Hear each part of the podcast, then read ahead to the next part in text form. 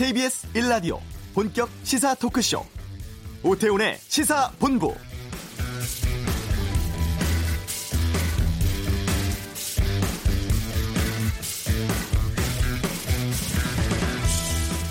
전격적인 김정은 북한 국무위원장의 중국 방문으로 앞으로 북미 협상을 포함한 한반도 정세에 미칠 영향에 관심이 집중되고 있습니다.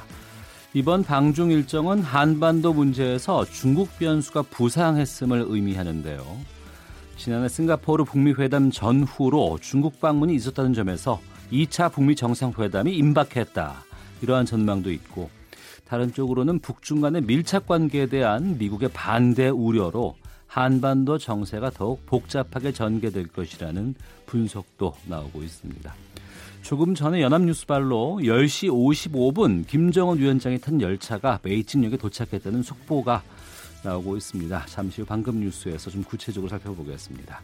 오태훈의 시사본부 지난해 말 기간 연장을 결정한 국회 사법개혁특별위원회가 오늘 검경 소위 첫 회의를 열고 본격 논의에 들어갑니다. 잠시 후 이슈에서 박영선 사개특위위원장과 이야기 나누겠습니다. 최저임금 결정 이원화 개편안에 대해서는 경제 브리핑에 살펴보고 2부 정치를 둘러싼 가감없는 설전, 정치화투, 김정은 위원장의 방중, 청와대 2기 참모진에 대한 여야의 날선 의견 듣겠습니다. KBS 라디오 오태훈의 시사본부 지금 시작합니다.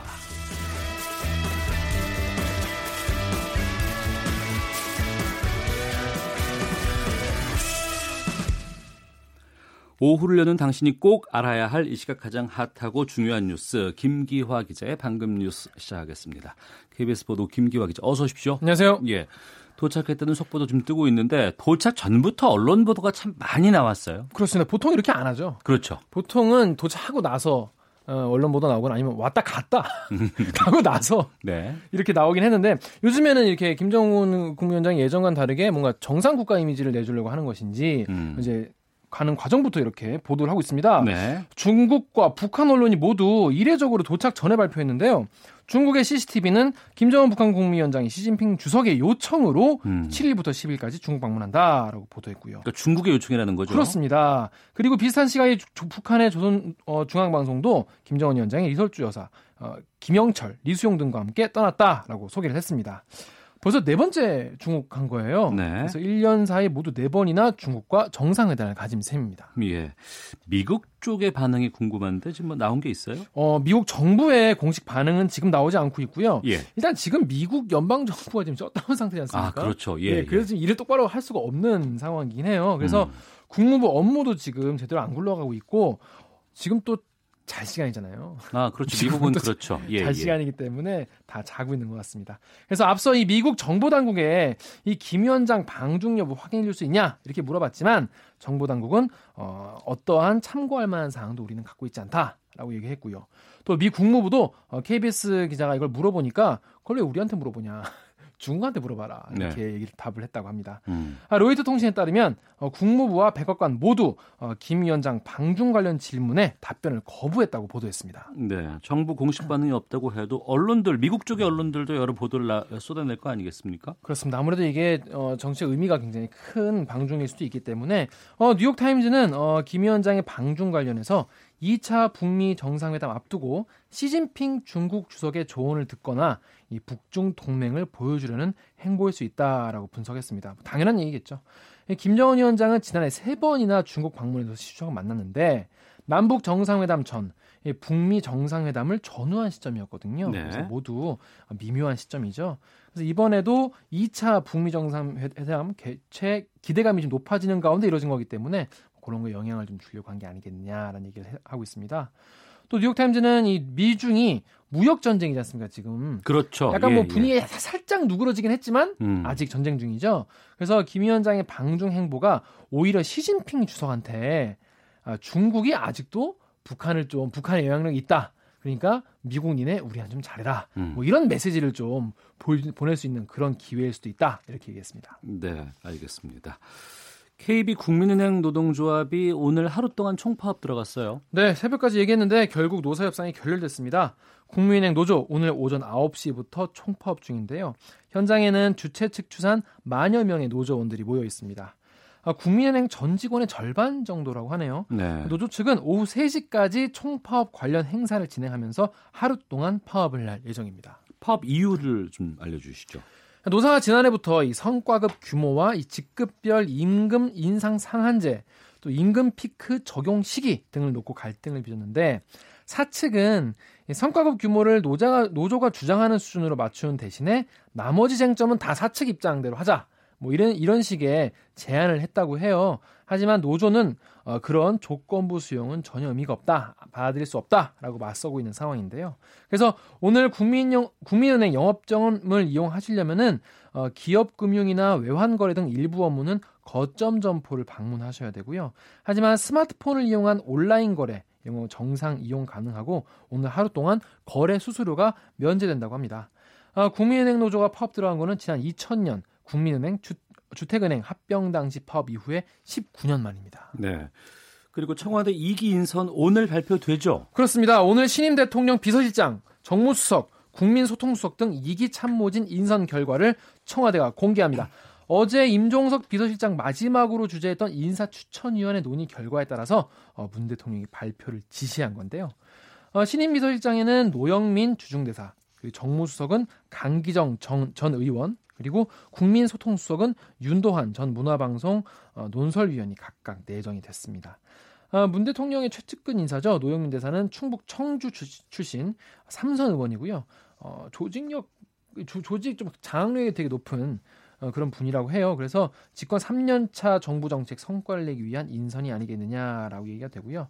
어, 정무수석으로 내정된 강기정 전, 전 의원도 대표적인 친문 인사 그리고 문, 윤도한 신임 어, 국민소통수석 내정자는 이 방송 출신의 어떤 점, 소통 전문성이 고려된 인선이 아니겠느냐라는 평가가 나오고 있습니다. 네.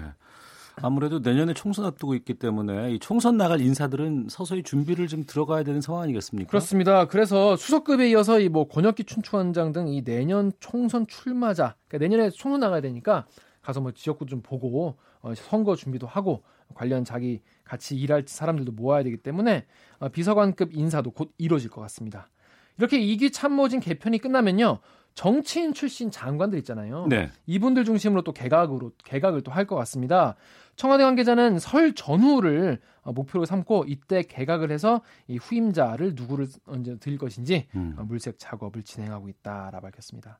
어, 누가 교체되겠냐라고 봤을 때는 아무래도 정치인 출신인 김부겸, 도종환, 김, 김현미, 김영춘 장관 등 총선 출마 앞둔 현역 의원들이 유력한 가운데 네. 아, 지금 현 정부 출범과 함께 임기를 시작한 그러니까 좀 오래된 음. 이런 장관들도 일부 대상인 것으로 알려졌습니다. 네. 노인들의 삶을 알아보는 실태 조사를 서울시가 벌였네요. 그렇습니다. 어, 본부장님은 몇 살부터가 노인이라고 생각하시나요? 노인이라고 지칭하는 나이? 네. 한 70살 정도? 예전에는 이제 우리나 우리가 65세를 기준으로 삼았지만 그렇죠. 예, 예. 보통 이제는 뭐 하, 앞에 7 안 붙으면은 사실 청년이라고 다들 말씀을 많이 하시는데 음. 서울에 사는 어, 법령상 65세 이상 노인들이 생각하는 노인의 기준을 조사를 해봤어요. 그랬더니 72.5세로 집계가 됐습니다. 네. 대충 본부장님 생각이랑 거의 비슷한 것 같은데 이게 노인복지법 기준 연령인 65세보다 7살이나 높은 겁니다. 그래서 서울시가 65세 이상 서울 시민 3천여 명을 대상으로 노인의 삶을 전반적으로 조사하는 노인 실태 조사를 했는데 어, 10명 중 4명은 노인의 기준이 75세 이상이라고 밝혀서 2년 전보다 2배로 늘었습니다. 네. 뭐 나이 기준도 중요하겠습니다만 어떻게 노년을 보내느냐 이게 더 핵심 아니겠어요? 맞습니다. 그래서 겨, 건강, 경제, 주거, 여가 등 이 삶의 만족도가요. 5점 만점에 평균 3.4점이 나왔습니다. 이 첫 조사를 2012년에 했었거든요. 네. 근데 그때는 3점이었습니다. 어, 꽤 높아진 거예요, 그래도. 어, 주거 상태 만족도가 3.5점으로 가장 높았고요. 건강 상태, 사회 여가 문화 활동은 3.2점, 근데 경제 상태에 대한 만족도는 2.9점 정도로 상대적으로 좀 낮았습니다. 아, 노인 10명 중 6명은 독거 혹은 노인들끼리 함께 모여서 살고 계신 것으로 나타났고요.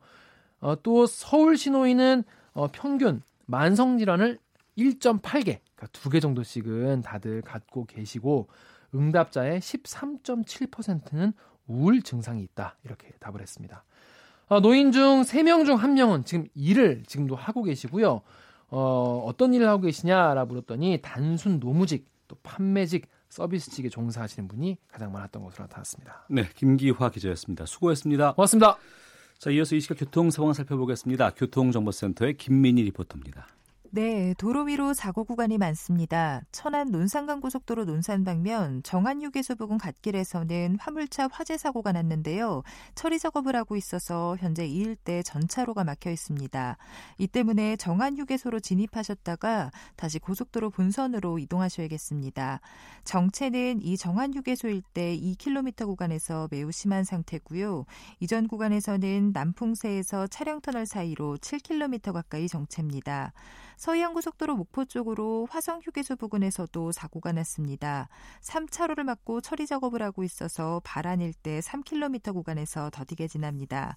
경부고속도로 서울 방면 양재 부근 4차로에서도 사고가 나면서 달래내 고개부터 반포 사이 정체가 더 심해졌고요.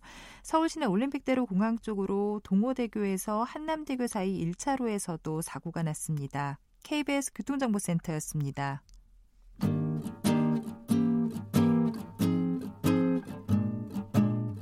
KBS 1라디오 오태훈의 시사본부 여러분의 참여로 더욱 풍성해집니다. 방송에 참여하고 싶으신 분은 문자 9730번으로 의견 보내주세요. 애플리케이션 콩과 마이케이는 무료입니다. 많은 참여 부탁드려요. 행정부와 여당의 힘으로는 부족하다. 국민 여러분이 도와달라. SNS에 조국 민정수석이 이러한 글을 올렸습니다. 이유는 사법개혁에 힘을, 힘을 실어달라는 그러한 뜻인데요.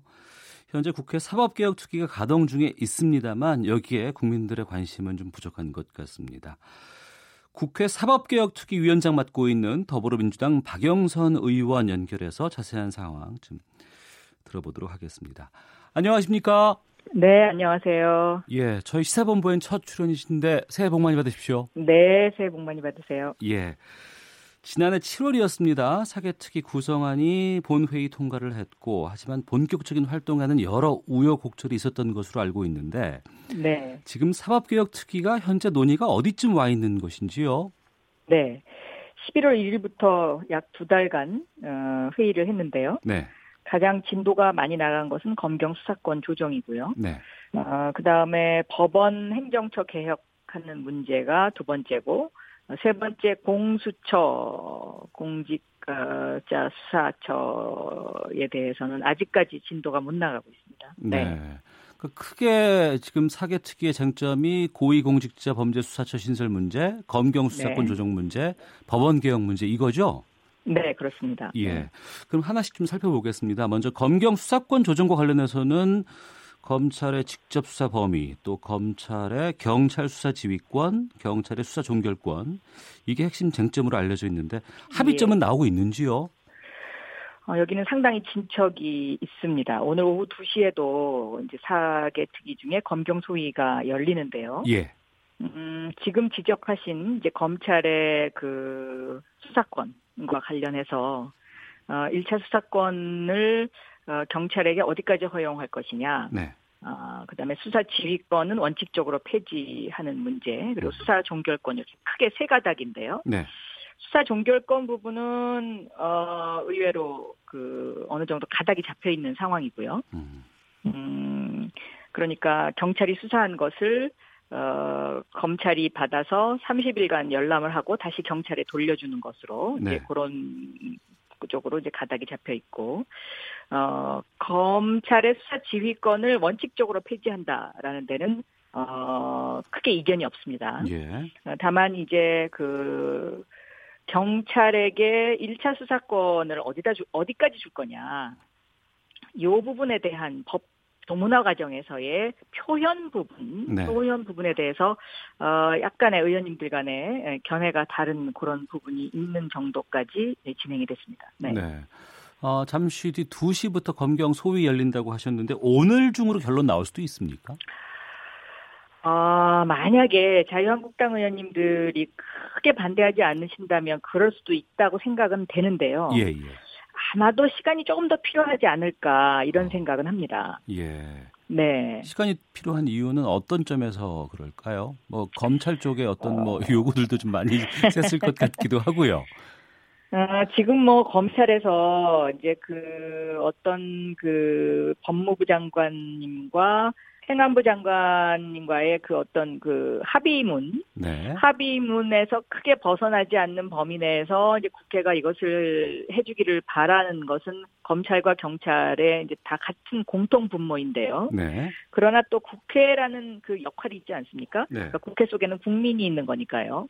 음, 그래서, 어, 그 범주를 조금 이제 그 벗어나면은 이제 이게 어떤 면에서는 권력을 검찰이 어, 좀더 유지할 수 있는 거고 경찰에게 덜 나눠줄 수 있는 거고 이제 이런 부분들이 조금 있죠. 네. 어, 어떻게 보면 이제 국민의 시각에서 보면 이건 이제 밥그릇 싸움 같은 건데요. 어, 그런 부분에 있어서 검찰이 조직 문화를 내세워서 좀 불편해하는 그런 것은 있습니다. 네. 그런데 이것이 시대의 흐름이다라는 것은 검찰 스스로도 받아들이고 있어요. 네. 검찰이 너무 권력을 많이 가지고 있고 음. 수사권과 기소권을 분리해야 된다. 뭐 이런 차원에서는요. 네. 그래서 오늘 회의를 조금 더 지켜봐야 될 것 같고요. 네. 어, 자유한국당 의원 중에 이제 다른 의견을 가진 의원들이 한 분 내지 두 분 정도 계신데요. 네. 이분들께서 오늘 어, 그동안의 검토 상황 자체를 어떻게 와서 표현하실지 음. 어, 이런 부분들에 대해서 또 경청할 필요도 좀 있다라고 저는 생각하고 있습니다. 알겠습니다. 공수처 쪽으로 좀 가보겠습니다. 예. 공수처 같은 경우에는 권력자의 비리를 정치의 독립적인 기관이 수사해야 한다 이런 주장이 있는가 하면 또 한편으로는 네.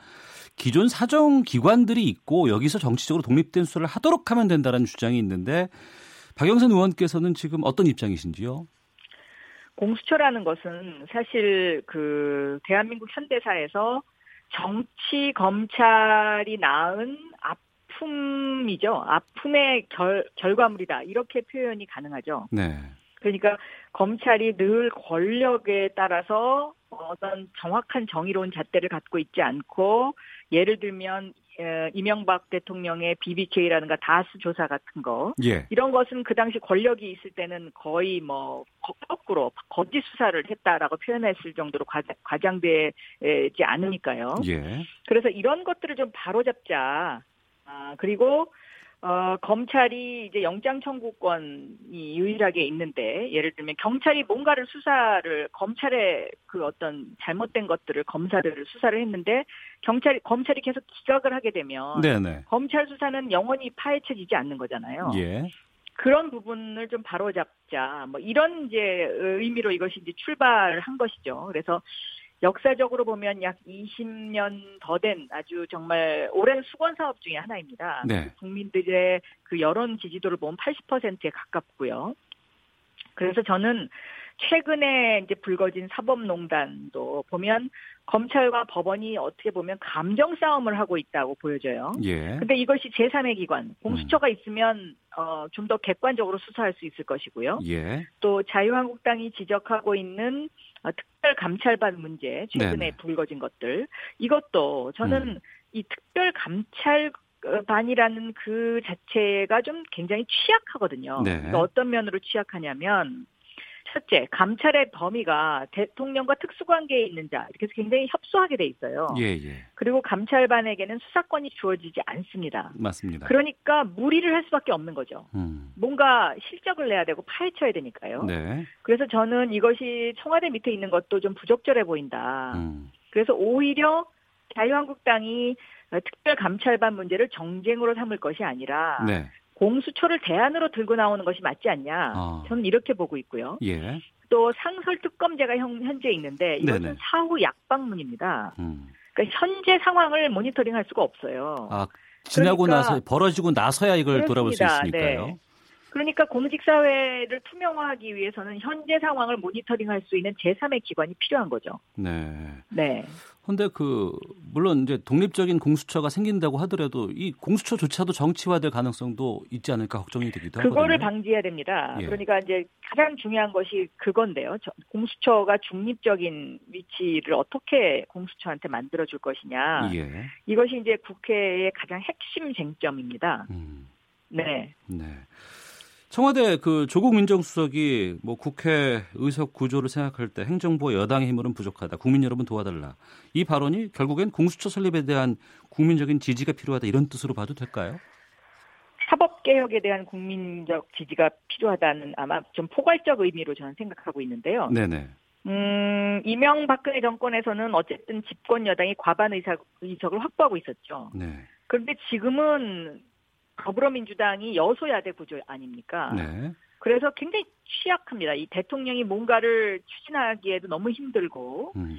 그렇기 때문에 이제 조국 수석이 그런 간절한 호소를 한 것인데요. 네. 어떻게 보면 지금 검경 수사권 조정과 같은 것은 예상 외로 음. 어 국민적 관심사가 거기에 쏠리면서 지금 숙성돼 가고 있거든요. 예. 그러니까 그 병아리가 개, 그 알에서 깨어나오는 그 순간에 거의 왔다고 해도 과언이 아닐 정도로 사실 검찰의 수사권과 기소권 분리에는 어느 정도 공감대가 형성돼 있는 그런 상황입니다. 네. 그런데 아무리 병아리가 안에서 쪼더라도 음. 어미 닭이 부리로 그것을 동시에 탁 쏴주지 않으면 밖에서 도와줘야죠. 부화가 안 예, 되지 예. 않습니까? 네.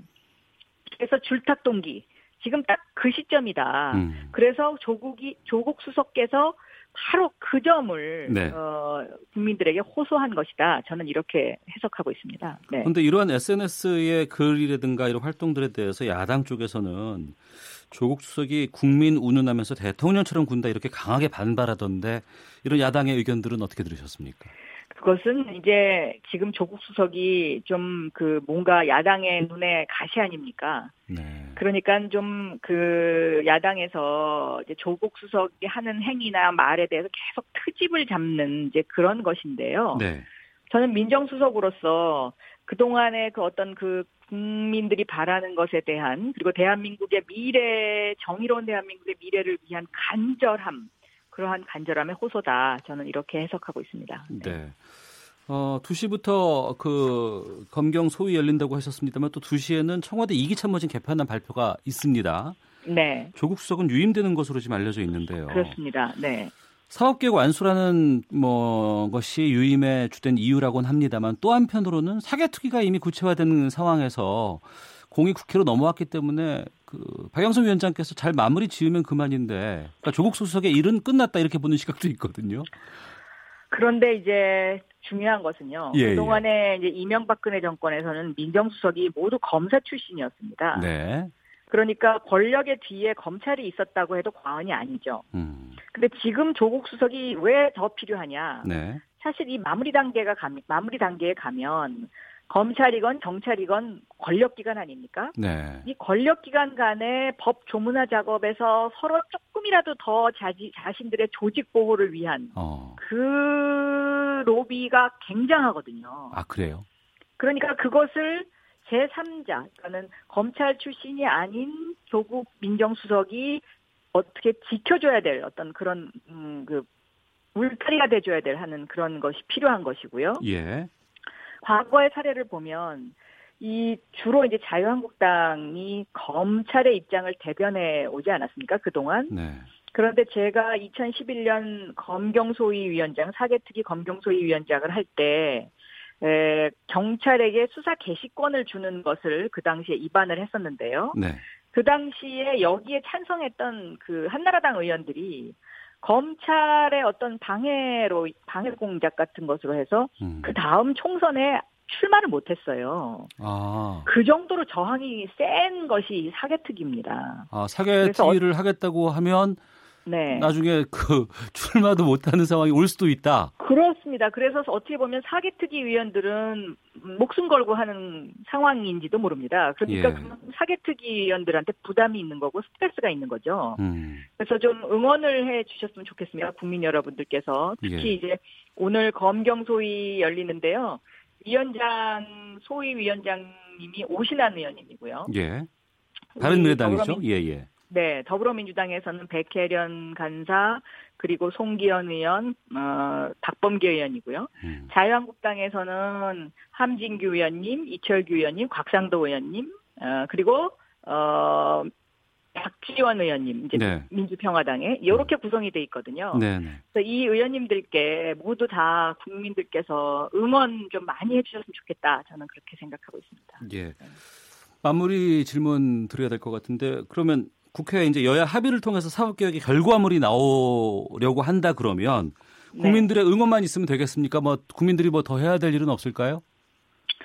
어, 여기에 대한 관심이고요. 예. 그다음에 예를 들어서 뭐 너무 한쪽 한쪽 권력 그러니까 뭐 권력 기관에 너무 한쪽 편을 드는 어떤 그런 그런 의견 네. 그런 의견에 대해서는 국민들께서 또 따갑게 음. 그 어떤 객관적인 어떤 균형감을 잃은 의견들에 대해서는 따갑게 질책을 해주시는 것도 좀 필요하다 저는 네. 그렇게 생각하고 있습니다. 네. 예.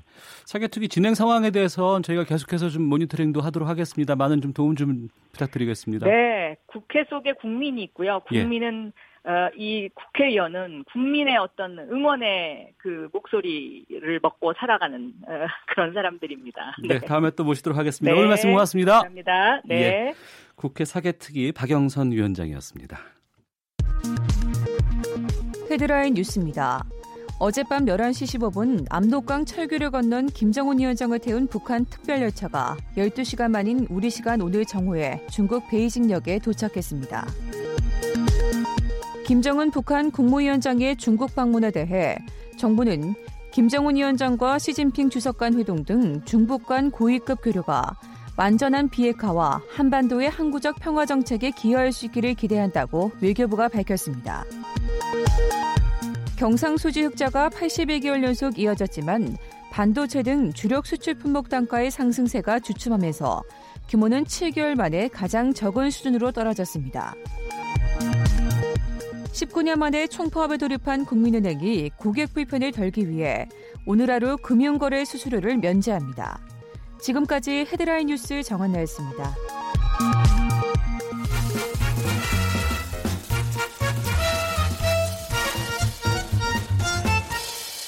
오태훈의 시사 본부. 네, KBS 라디오 오태훈의 시사본부 듣고 계신 지금 시각 12시 47분 지나고 있습니다. 정부가 최저임금 결정 방식을 31년 만에 바꾸기로 했습니다. 그런데 이번 개편안에 대해서 노사 모두 반발하고 있다고 하는데 시사본부 경제브리핑 참 좋은 경제연구소 이인철 소장과 함께 이에 대해서 좀 알아보겠습니다. 어서 오십시오. 네, 안녕하세요. 네, 먼저 최저임금 결정 구조 개편안 어, 주된 내용부터 좀 알려주세요. 그렇습니다. 이게 홍남기 경제부총리가 어렵게 오늘 띄운 거죠. 네. 이 속도 조절의 차원에서 결정 구조를 조금 이원화해 보자라는 거였는데 이게 참 말처럼 쉽지가 않습니다. 네. 지금 연초부터 굉장히 이제 노사의 반발이 심한데요. 말씀하신 것처럼 어제 정부가 지난 30년 동안 유지돼 왔던 최저임금의 결정 방식을 바꾸기로 했는데 핵심은 크게 세 가지입니다. 우선 이 최저임금을 결정하는 이 구조를 이원화해 보자라는 건데요. 어, 먼저 최저임금의 인상폭을 정하자. 거의 전문가들로 구성된 구간 설정 위원회에서 인상폭을 정하고 네. 인상폭이 정해지면 그 다음은 이제 근로자 측, 사용자 측, 정부 측 인사로 구성된 결정 위원회가 최종 결정하자 이런 겁니다. 음. 그 동안은 노, 사, 정 각각 9명씩 동수로 그렇습니다. 총 27명이 최저임금위원회에서 심의 결정을 해왔으니까 큰 변화인 건 맞습니다. 네. 그러면 두 번째가 구간 설정위원회가 새로 생겼는데 이건 과연 누가 할 거냐 음. 이게 문제인데요. 이게 노사정의 추천을 받아서 어, 전문가를 아직 뭐 9명으로 할지 아니면 15명으로 할지는 정해지지 않았습니다. 이렇게 네. 구성하겠다라는 거고. 그리고 기본적으로 이제 최저임금 결정의 기준이 되는 것들도 한번 좀 바꿔보자라는 겁니다. 현재는 어, 근로자의 생계비 그리고 뭐 근로자의 임금 수준과 같은 어떤 생활보장 요소를 기준으로 삼았다면 여기다 플러스 알파, 음. 경제 성장률 그리고 기업의 지불 능력 이걸 더 한번 감안해서 고려를 하자라는 겁니다.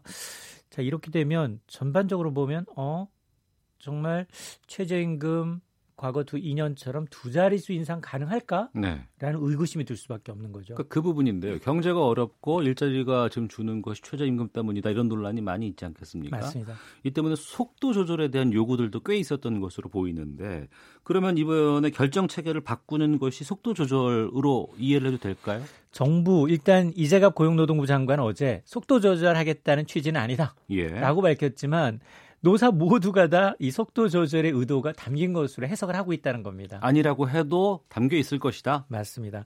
왜냐하면 아무래도 최저임금의 상한 하한 구간을 정한다라는 것은 인상률 자체가 네. 제한이 생길 수밖에 없잖아요. 그게 음. 하나의 가이드라인이 되니까요. 네네. 특히나 이제 이번 최저임금 결정 기준에 앞서 제가 기업의 지불 능력, 경제적 상황을 고려한다. 이거는 뭡니까? 음. 이거는 주는 쪽, 네. 부담하는 쪽에 이제 입장을 대변한다는 거거든요. 그럼 노동계에서도 반발할 거 아니겠어요? 당연합니다. 예. 그러다 보니까 최근 경기가 그렇게 좋다는 얘기 못 들어봤잖아요. 음. 2017년을 기점으로 해서 경기가 둔화되는 상황에서 인상 속도가 늦어질 수밖에 없다라는 거고 그럼에도 네. 불구하고 정부가 얘기하고 있는 건 뭐냐? 지난해를 한번 돌아봐라. 지난해 노사정이 얘기할 때 노동자 측은 최저임금을 79% 올려야 된다고 내놨고요. 맨 처음에. 네. 그리고 어 이제 사용자 측은 기본적으로 동결하자. 갭이 너무 크죠. 크잖아요. 예, 예. 그러다 보니까 이 갭을 공익요원이 결국은 정부가 음. 중재했는데 앞으로는 이렇게 이제 1988년에 최저임금법이 이제 적용이 돼서 정말 쉽지 않아 왔다. 이런 정부 이 공익 이 요번에 이제 중재자 역할을 조금 최소화해 보자라는 건데요. 네. 뭐 정부가 개입을 최소화하겠다라는 거는 분명히 뭐 나쁘진 않아 보이지만 음. 근데 이게 또 다른 사회의 어떤 분란으로 네, 갈등으로 화두, 화두를 던진 게 아니냐라는 지적입니다. 어.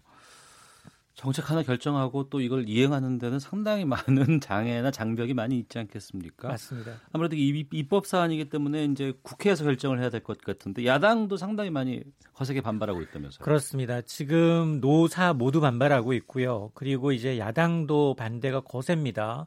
지금 야당에 뿐만이 아니라 국회에는 80여 건에 달하는 최저임금 개편 방안들이 있어요. 아, 개편안이 80개나 또 따로 있어요? 법안이 계류 중에 있습니다. 어. 통과되지 않고 있는. 예. 그래서 뭐 이 각종 후속 대책이 이제 이 법 차원에서도 여러 가지 개, 에, 되고 있는데 얘기가 되고 있지만 주요 취지를 좀 보게 되면 이런 것들이 대부분 사실은 그동안은 보면 이 최저임금법에 따라서 영세 소상공인 뭐 중소기업 최저임금을 지원하는 일자리 안정기금이 투입이 됐죠. 그다음에 뭐 카드 수수료 낮아졌고요. 또 임대료 상한을 좀 정했습니다. 그리고 또 이제 최저임금 산입 범위를 놓고도 사실 뭐 상여금, 수당 뭐 복리 후생비 일부 항목을 놓고도 경로를 벌여왔죠. 네. 여기에 그치지 않고 이제 주휴 수당 주 15시간이라면 이제 하루에 유급 휴가를 주는 제도를 과연 월급, 음. 최저임금 월급에 포함시킬 거냐에 대한 문제 등등이 있어 왔는데 앞서 제가 이번 20대 국회에서 발의된 최저임금법 일부 개정안 법률안이 8건이라 81건이라고 말씀을 드렸는데 네. 여기에 중점적인 내용이 뭐냐? 주로 보면 야당이 제기한 것들이에요. 어. 주로 이제 최저임금법의 적용을 좀 유예하거나 예. 동결하는 안이 들어 있고요. 아니면 이제 업종별 좀 차등 적용하는 것, 이른바 이제 속도 조절을 목표로 하고 있는데 이 말은 어. 뭐 국회에서조차도 이제 최저임금의 결정 구조뿐만 아니라 아예 최저임금 자체를 이제 뜯어 고치려는 관련법 개정안이 이제 수십 건 쌓여 있는 것으로 보여서 예. 이게 지금 3인 3세 노조 음. 그 사측 네. 그리고 국회 네. 서로 다 다른 이제 의견을 보이고 있어서 상당한 난관이 예상이 됩니다. 어. 아무래도 이 최저임금과 관련해서 좀 직접적으로 영향을 미치는 곳이 이제 우리가 뭐 자영업자라든가 소상공인이라든가 이런 쪽에 대한 얘기들이 참 많이 있지 않았겠습니까? 맞습니다. 이쪽에서는 뭐라는 지금 입장이에요? 일단 소상공인들도 즉각 반발하고 있죠. 일단 뭐 지난 2년 동안 이미 최저임금이 30% 가까이 급등한 상황에서 뒷북 좋지 아니냐라는 겁니다. 네. 이게 뭐 지난해 되었었다면 올해 10.9%까지 인상이 안 될 수도 있었는데라는 얘기일 수 있겠죠. 그러면서 만에 하나 이제 노사 추천으로 이뤄진 구간 설정 위원회가 별도로 생긴다 하더라도 네. 여기에 과연 소상공인 의견을 대변해 줄 거냐라는 겁니다. 음. 차라리 소상공인들의 입장은 뭐냐? 아예 전문가한테 넘기지 말고 국회가 네. 차라리 최저임금 구간 설정하고 책임을 또 안아야 된다. 라고 이제 소상공인들은 주장을 하고 있는 거죠. 네. 그러면서 소상공인 입장에서 가장 지금 중요한 것은 이 주유수당 폐지가 더 시급하다라는 겁니다. 실제로 이제 최저임금과 별도로 이제 주유수당이 이제 지급하게 되면 음. 근로자들의 최저임금은 이미 만 원을 넘어섰다. 이럴 경우 이제 소상공인들은 더 이제 이 생계가 좀 어려워질 수 있으니까 주유수당을 폐지하고 더 나아가서 이제 주유수당이 폐지를 하지 않을 경우 이제 헌법 소원까지 불사하겠다라는 입장입니다. 네. 최저임금 만원 공약은 뭐 여야뿐만 아니고 모든 뭐 대선 후보들이 다 공약을 한 사안이었습니다. 그런데 이것을 시행하는 과정에서 속도가 빠르다, 뭐 급하다, 뭐 여러 상황을 지금 반영하지 않고 있다, 뭐 이런 여러 가지 지적들이 나와 있고 올리는 것에 대해서 미래적인 측면에서 봐서는 반드시 필요한 부분이긴 한데 속도에 대한 문제, 또 입장에 대한 차가 큰 것 같아요.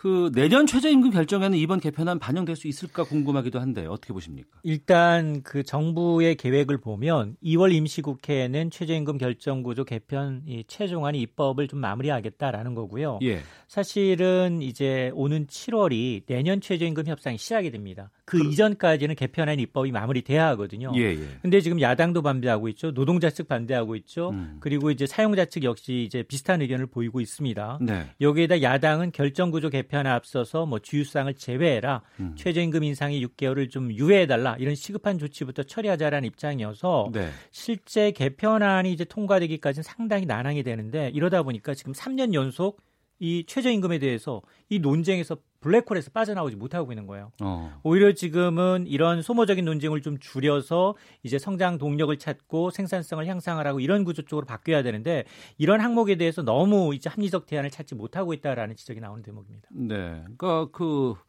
입법이 되지 않으면은 지금 체제로 그냥 갈 수밖에 없는 상황이네요. 맞습니다. 어, 또 국회로 넘어갈 수밖에 없는 그런 입장으로 이해를 하도록 하겠습니다. 알겠습니다. 최저임금 제도 개편안에 대해 살펴봤습니다. 참 좋은 경제연구소 이인철 소장과 함께했습니다. 말씀 고맙습니다. 네, 감사합니다. 예, KBS 일라디오 오태훈의 시사본부 1부는 여기서 마치겠습니다. 잠시 후 2부에서는 오늘 오후 2시에 발표가 되죠. 청와대 비서진 개편에 대한 현직 의원들의 여러 속내 들어보는 정치화투 코너가 준비되어 있습니다. 이종수, 아이유, 손승원 등 새해부터 논란에 휩싸인 연예계 각종 사건 사고 또 여기에 대한 반응은 하재근의 문화살롱에서 살펴보겠습니다. 뉴스 들으시고 2부에서 뵙겠습니다.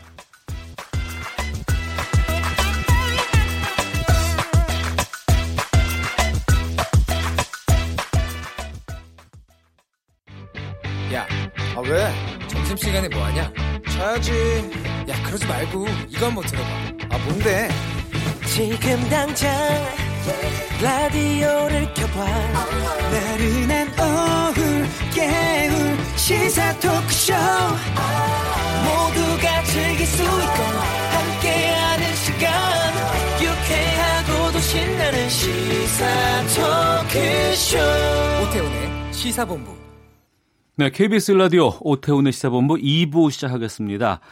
저희 시사본부는 청취자 여러분들의 참여를 기다리고 있습니다. 샵 9730번으로 여러분의 의견 보내주시면 반영토록 하겠습니다. 짧은 문자 50원, 긴 문자 100원의 정보 이용료가 부과가 되고요. 어플리케이션 콩은 무료입니다. 매주 화요일 현안 둘러싼 여야 국회의원들의 가감없는 설전 정치 화투 오늘도 더불어민주당의 김성환 의원, 자유한국당의 백승주 의원 두 분과 함께 시작하겠습니다. 두 분 새해 복 많이 받으십시오. 네, 새해 처음 인사드립니다. 저 더불어민주당의 김성환입니다. 반갑습니다. 네. 예, 자유한국당의 백승주 의원입니다. 새해 건강하시고 복 많이 받으십시오. 예. 지난해 말에 정치화투 저희가 맞추고 나서 그 이후부터 오늘까지 정말 국회라든가 정치권에 너무나 많은 일들이 있어서 업데이트가 지금 전혀 안 돼 있는데 네. 먼저 국회 원 내에서 새해 꼭 이루고 싶은 뭐 바람, 소망 같은 거 있으면 하나씩 말씀해 주시죠. 먼저 김성환 의원님. 네, 저희 당이 올해 이제 슬로건으로 평화, 경제, 그리고 네. 새로운 100년 이렇게 어, 이 슬로건을 걸었습니다. 네. 네.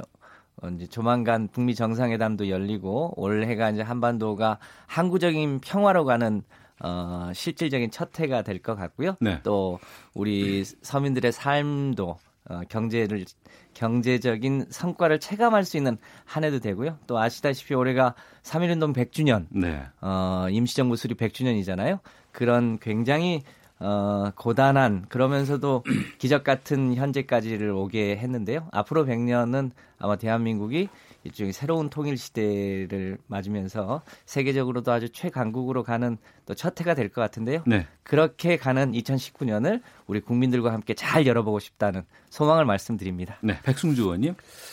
예, 그 문재인 대통령이 취임한 지 이제 20개월 정도 지나서 3분의 1 지점에 와 있습니다. 정말 그 지금 경제가 정말 어렵습니다. 아, 기업인들은 기업할 의욕을 잃고 있다 그래요. 자꾸 어, 기업을 못 하겠다 이렇게 하고 자영업자들도 죽겠다 그럽니다. 잘못된 경제 정책 때문에 이 서민들이 국민들이 굉장히 고통스러워합니다. 어, 정말 새해는 뭐 정치적인 이해관계를 떠나서 고집 좀 버리고 어, 서민들 국민들 경제가 삶의 경제적인 어떤 여건들이 좀 좋아졌으면 좋겠다. 기업하기 좋은 나라가 됐으면 좋겠다는 생각이 들고요. 예. 정치적으로는 우리가 정치가 좀 특히 지금 청와대가 연말에 여러 가지 일로 해서 어그 위신 또 이런 많이 떨어져 있지 않습니까? 대한민국 위신이 많이 떨어져 있습니다. 이런 부분들이 좀 회복되었으면 좋겠다는 생각이 듭니다. 알겠습니다. 자, 정치와투 좀 본격적으로 시작하기 전에 속보 짚고 넘어가도록 하겠습니다. 앞서 말씀하셨던 것처럼 김정은 북한 국무위원장이 시진핑 중국 국가주석의 초청으로 중국을 방문을 했습니다. 네 번째로 이제 중국 베이징을 방문을 한 건데요. 오늘이 김정은 위원장 생일이라고 하네요. 네, 생일날 이렇게 중국을 찾은 이유. 이걸 2차 북미 정상회담에 임박했다고 보면 될지 김성환 의원님 먼저 어떻게 좀 전망하시는지. 예, 이제 서리가 맺히면 아 이제 곧 겨울이 오는구나라고 네. 어, 하는 것처럼 작년에 북미 정상회담이 있기 전에도 어, 김정은 위원장이 방중을 한 사례가 있잖아요. 네. 그런 걸로 보아서는 어, 북미 정상회담이 임박했다는 그런 이제 일종의 청신호로 보여지고요. 예. 이번에 김정은 위원장의 신년사를 보면 이런 표현이 있어요. 정전 체제를 평화 체제로 전환하는데 이를 위해서 다자 협상을 적극 추진하겠다라는 표현 속에 아마 어 이제 정전 체제를 평화 체제로 전환하는데 남북과 미국 그리고 중국까지를 포함해서 전체의 다자 체제 속에서 보다 아, 항구적인 평화 체제로 가겠다고 하는 그런 취지를 담아서 네. 어, 중국을 방문하고 아마 조만간 어, 북미 정상회담을 하게 되지 않을까 그렇게 예상합니다. 네. 올 상반기에는 아무래도 북미 정상회담이라든가 아니면 김정은 위원장의 서울 답방 이 부분이 좀 중요한 이슈가 되지 않을까 싶기도 한데 그렇죠. 어떻게 보시는지요? 예, 그렇죠. 예. 지금까지 북한 지도자가 뭐 김정은을 포함해서 김정일까지 해서 어, 특히 중요한 대외적인 행사를 앞두고 예. 북미 정상, 남북 정상회담을 앞두고 중국을 방문한 경우가 많습니다. 그런 전례를 비춰볼 때 어, 북한과 미국 간 정상회담 또 남북 정상회담을 둔 예비 어떤 준비 차원의 어떤 방문으로 분석해 볼 수 있습니다. 음. 그러나 지금 최근에 북한이 유엔의 제재에 의해서 중국과의 교역이 급속하게 떨어지고 있어요. 예, 예. 그런 문제가 있고 또 중국 북한이 어, 유엔 제재가 본격화되면서 굉장히 경제적으로 지금 어려움이 있기 때문에 어, 이 경제 문제에 어려운데 이것을 또 여러 가지 그 남북 경제 협력 또 미국 관계를 개선을 통해서 모두 잘안 되니까 중국의 어떤 경제적인 어떤 어려움을 호소하고 경제적 협력을 얻기 위한 그런 차원의 어, 좀 방문일 수도 있다 이렇게 봅니다. 네.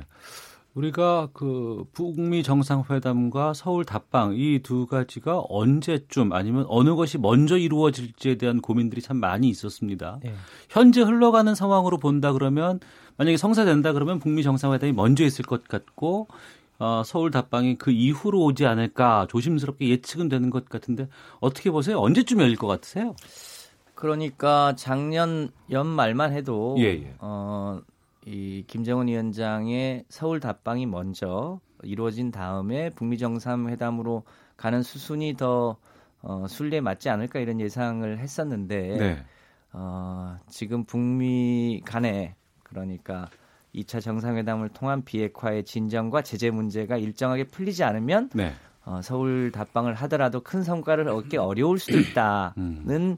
어, 얘기가 있었잖아요. 네. 그리고 시기적으로 보더라도 지금 아마 예상컨대 이제 북미 간의 이제 고위급 회담도 아마 개최가 될 것으로 예상되어지고요. 예. 그리고 대체로 2월 중에는 어, 트럼프의 예측대로라면 트럼프 대통령의 예측대로라면 2월 중에 아마 북미 정상회담이 있을 가능성이 높지요. 네. 그래서 그, 그 성과를 바탕으로 해서 음. 어, 아마 서울 답방이 되지 않을까 네, 네. 어, 예상합니다. 그러면 아무래도 북미 정상회담의 성과의 기초에서 음. 어, 그뭐 금강산 관광이라든지 아니면 개성공단 문제라든지 그 외에 여러 가지 남북 간의 어, 평화와 교류와 관련한 여러 가지 이 협의를 구체적으로 할 수 있지 않을까라고 네.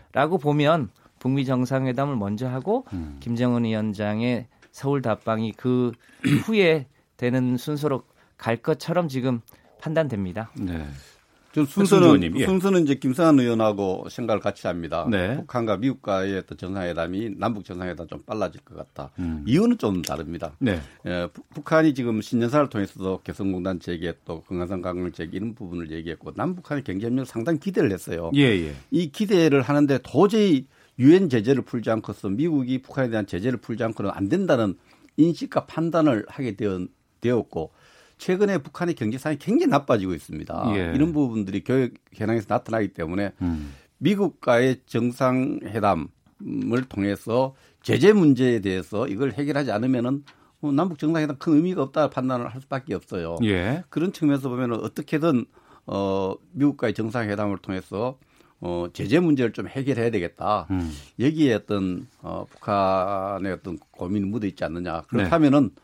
어 미국과의 정상회담을 먼저 어, 하고 네. 거기에 추동을 해서 이제 어, 남북 정상회담을 해서 경제 협력을 좀 얻어내는 이런 전략을 구사할 가능성이 많습니다. 지금은 북한 비핵화에 관심이 없어요. 예, 예. 핵무기 뭐 이거 이런 문제 관심 없고 음. 어쨌든 제재 푸는데 네. 북한의 경제 제재를 완화하고 푸는데 모든 어, 저, 하나의 노력이 집중되고 있다, 이렇게 봐집니다. 예, 알겠습니다. 더불어민주당의 김성환 의원, 자유한국당의 백승주 의원과 함께 정치화투 계속 이어가도록 하겠습니다. 아, 지금 1시 14분 정도 지나고 있으니까 잠시 뒤 오후 2시에 문재인 대통령이 청와대 비서실장을 포함한 2기 참모진 인사를 단행할 것으로 알려져 있습니다. 자, 이번에 인적 쇄신 카드에 어떤 의미가 담겼다고 보시는지 또 여야는 어떤 입장이실지 궁금한데 먼저 백승주 의원님 지금 뭐 거의 내정자들은 다 공개가 됐잖아요. 네, 엠바고 걸려 있는 2시 발표하는데 비서실장의 노영민 주중대사, 네. 또 강기정 전 의원이 정무수석, 네. 윤도한 MBC 논설위원이 어, 소통수석 이렇게 뭐곧 발표될 것 같습니다. 그렇게 알고 있습니다만 몇 면을 좀 한 줄 평 해주시죠. 예, 뭐 제가 볼 때는 한 줄로 뭐 친문색채가 더 강화되었다 이런 얘기를 많이 하고 있고요. 예. 제가 제일 아쉬운 것은 지난 20개월 통, 어, 정치를 하면서 문재인 정부 가장 잘못한 것은 국민을 분열시킨 데 있습니다. 음. 촛불을 든 국민하고 태극기를 든 국민을 나누어 있었어요. 네. 그 통합과 통합에 대한 메시지, 협치에 대한 메시지, 분열을 극복하려는 이런 메시지가 너무 약하다. 오히려 음. 더 이게 순혈주의, 네. 진문 인사로 청와대를 꾸렸다는 점에서 야, 또 걱정됩니다. 음. 이 부분이 어, 어떤 메시지를 갖고 있다는 것을 국민이 다 보면 알거든요. 네. 신문 색깔이 너무 강하고 음. 또이 통합에 대한 메시지가 약하다 저는 그렇게 볼 수밖에 없습니다. 네, 통합은 더 약해졌고 친문의 색채가 더 강해졌다 이렇게 평가해 주셨는데 김성환 의원께서는 어떻게 보시는지요? 예, 올해 대통령이 이제 신년 어, 회 자리에서 2019년은 정책 성과를 국민이 체감할 수 있도록 하겠다 이렇게 네. 말씀을 하셨잖아요. 근데 그러려면 이제 대통령실에 대통령 비서실장의 역할이 굉장히 중요한데요. 네네. 네. 여기 뭐 연습을 할 수 있는 자리가 음. 아니잖아요. 이 뭐 탕평 통합한다고 그렇다고 자유한국당 출신이거나 자유한국당 철학을 갖고 있는 사람이 들어가서 할 수 있는 자리는 아닌 거 아니에요? 네. 그 대통령의 철학과 가치를 잘 이해하고 있는 사람이 음. 어, 대통령의 그 뜻을 어, 정부에도 전하고 또 당하고도 협력하고 또 국민들하고 소통하는 그런 자리이니만큼 네. 이번에 인사가 저는 어, 대체로 적절하다 이렇게 판단하고요. 네. 국민들이 원하는 것은 어, 실제로 청와대가 국민들과 잘 소통하면서 하는 게 중요하다 이렇게 보고 있는 것 같아요. 특히 우리 당 입장에서 보면 과거에는 소위 이 친노 비노 뭐 이런 구분이 있었는데 지금은 다 어, 모두가 다 소위 대통령의 성공을 바라고 음. 국민들의 삶이 나아지길 바라고 있어서 네. 소위 뭐 그런 뭐 친문 색채가 강화됐다거나 뭐 이렇게 생각하지는 않습니다. 네. 대체로 적절한 인사라고 생각합니다. 적절하다고 평가해 주셨는데 그러면 김성환 의원이 보시는 노영민 주중 대사 이제 곧 비서실장이 될 어, 주중 대사의 장점은 뭐를 꼽으실까요? 그 저도 어, 참여정부 때 어, 부터 쭉 있었던 소위 이제 뭐랄까 계열로 보면 친노 인사인데요. 네.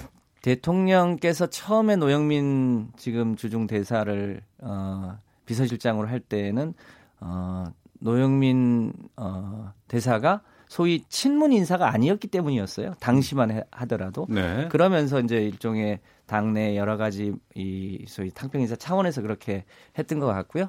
그렇게 하면서 어 누구보다도 공정하고 객관적으로 당의 어 당시 문재인 후보 시절에 당내 여러 가지 이, 이 일을 잘 했던 것에 대한 신임이 있어서 네네. 네. 이번에 임명을 하게 됐는데요. 앞으로 비서실장을 하면서도 그 일을 잘할 거라고 그렇게 생각합니다. 네. 어, 노영민 비서실장 내정자에 대해서는 자유한국당 쪽에서는 여러 가지 흠집 같은 것들을 많이 좀 말씀을 하시더군요.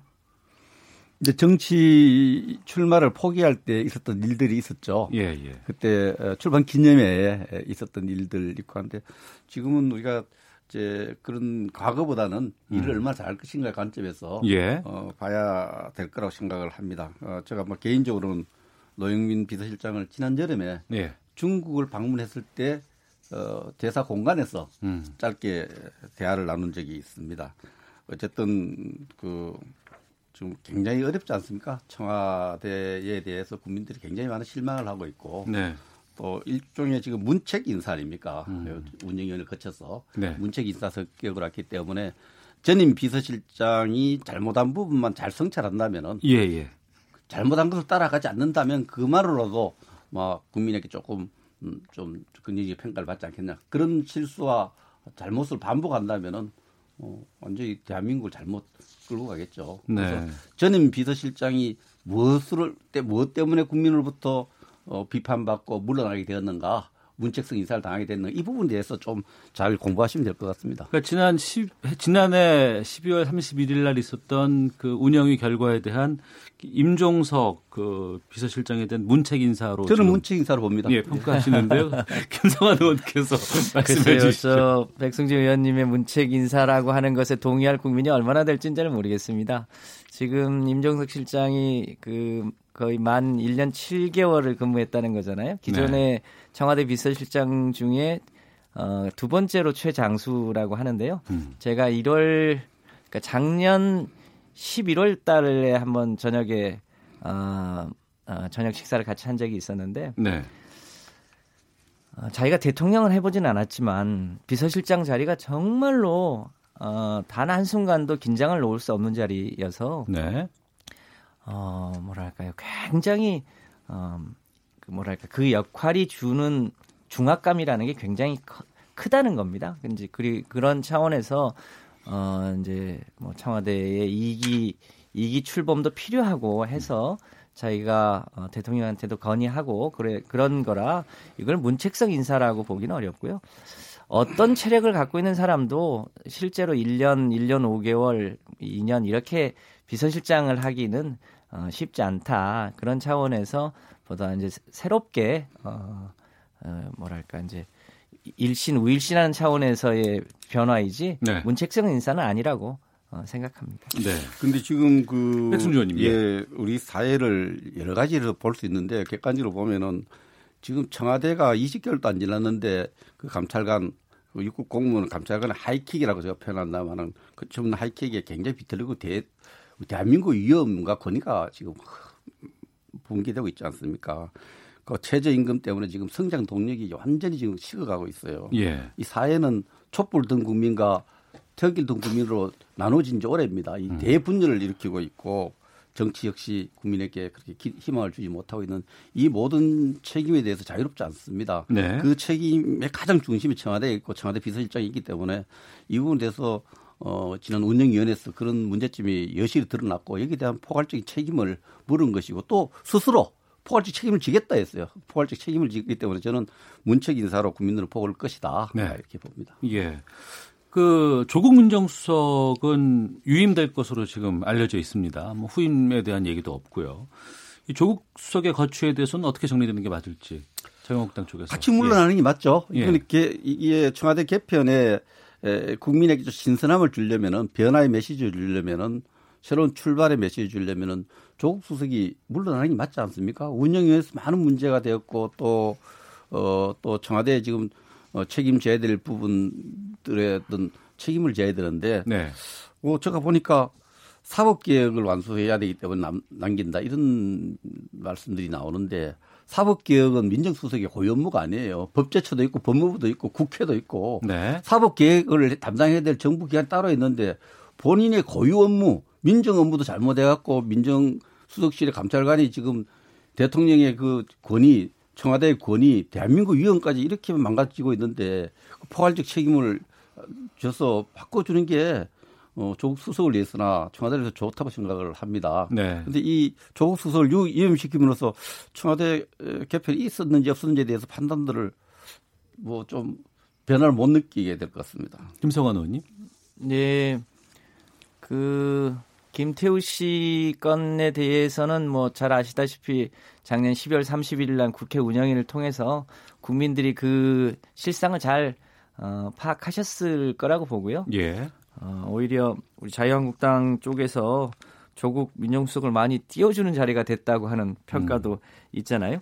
어쨌든 그 문제는 별건으로 하고 예. 지금 조국 수석에게 주어진 그 가장 중요한 임무가 일종의 사법개혁, 특히 이 검찰 개혁을 얼마나 잘할 것인가의 문제잖아요. 네. 잘 아시다시피 어 그러니까 우리 사회가 한때 예, 군부가 이 집권하던 시절에는 이제 군인이 가장 중요한 역할을 했고 그 이후에 이제 하나회가 척결된 다음에는 사실상 그 역할을 검찰이 해왔죠. 음. 집권 초에는 어, 집권 세력의 이, 이 쪽에서 어, 전임 정권의 뒤를 캐거나 혹은 네. 이제 집권 후반기에는 또 현 정권의 약점을 가지고 일종의 그 권력을 계속 키워왔던 역사가 있습니다.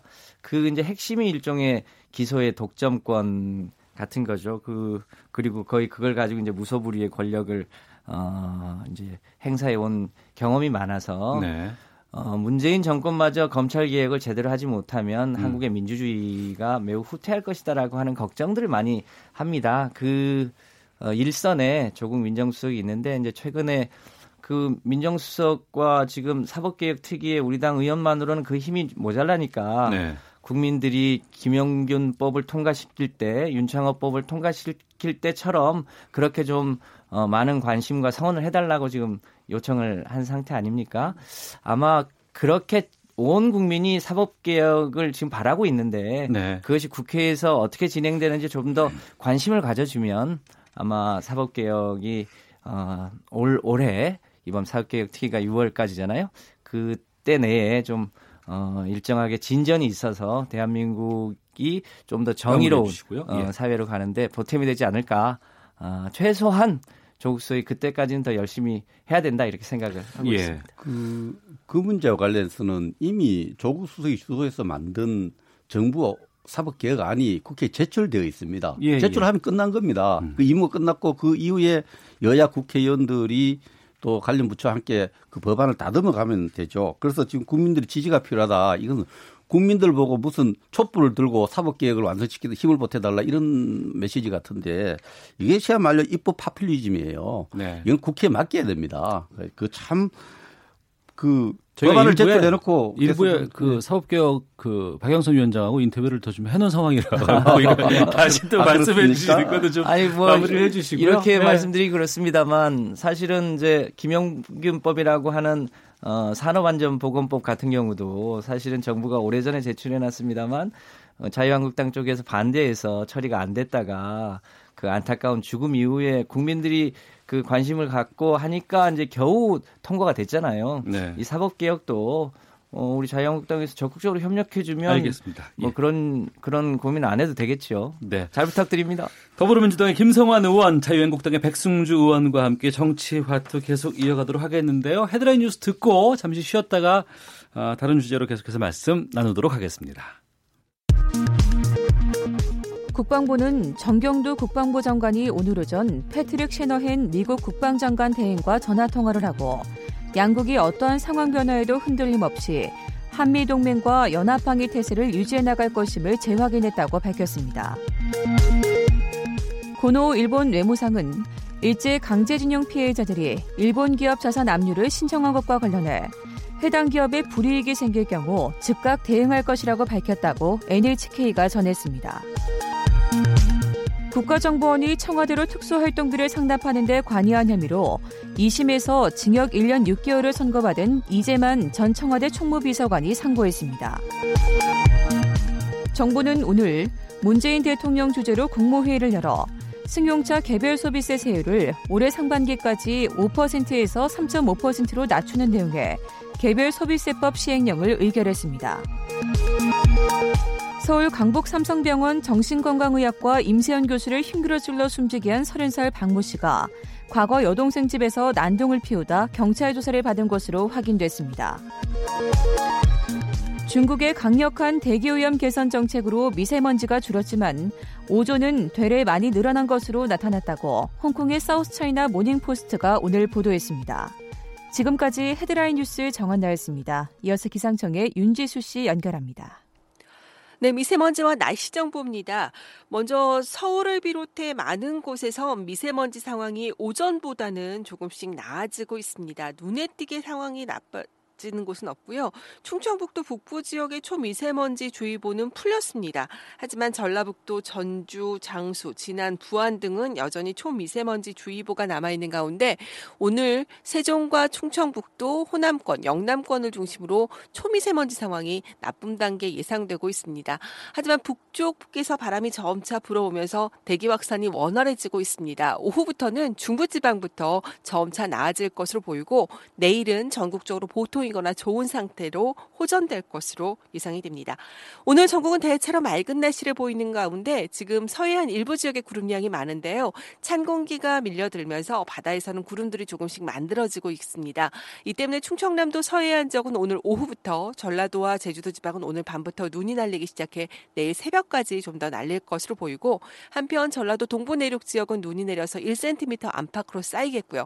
울릉도 독도의 경우 오늘 밤부터 내일 아침 사이까지 5에서 10cm로 다른 지역보다는 좀 더 많은 눈이 내려 쌓이는 곳도 있겠습니다.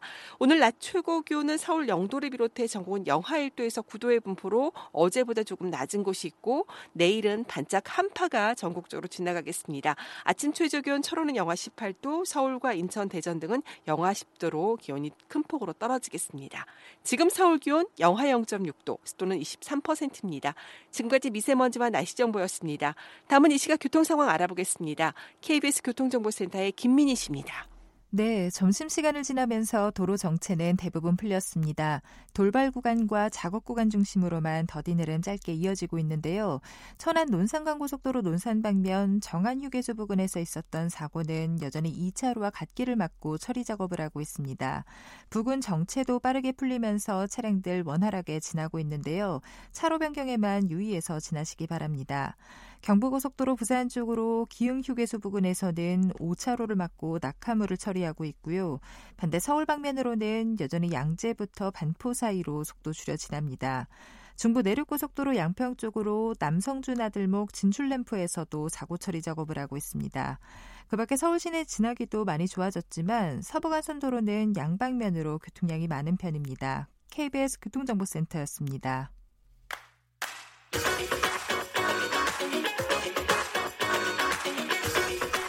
오태훈의 시사본부는 청취자 여러분의 참여를 기다리고 있습니다. 문자 번호 9730. 짧은 문자 50원, 긴 문자 100원의 정보 이용료가 있고요. 콩 게시판은 무료입니다. 생방송 중에 참여해 주세요. 네, KBS 라디오 오태훈의 시사본부 더불어민주당의 김성환 의원, 자유한국당의 백승주 의원과 함께 정치화투 계속 이어가도록 하겠습니다. 청취자께서 계속 의견 보내주고 계시는데요. 휴대전화 뒷번호 2729 쓰시는 분께서 민주당의 장밋빛 청사진은 경제 정책에서 낙제점 아닙니까? 계속 부인하시는 게 안타깝습니다라고 의견 주셨고 이응 비읍 이응 아이디 쓰시는 분께서는 문재인 정부 들어 개혁 좀 해 가려고 하면 물고 늘어지는 게 경제 문제인데 현 정부에서 사회, 정치 모든 면에서 나아졌습니다. 경제만 좋아지면 비리와 부정부패가 만연해도 됩니까? 이런 의견도 주셨고 2811번 쓰시는 분 1년 7개월 이상 일한 임종석 실장에게 문책성 인사라고 하시는 자한당의 비판은 지나치다는 생각이 듭니다. 라고 의견을 주신 반면 4867님 집권 여당과 청와대는 끝까지 친문과 선거 캠프 인사뿐인가요? 적폐 청산에만 집중하는 태도도 뒤돌아볼 필요가 있습니다. 라는 여러 다양한 의견들 보내주고 계십니다.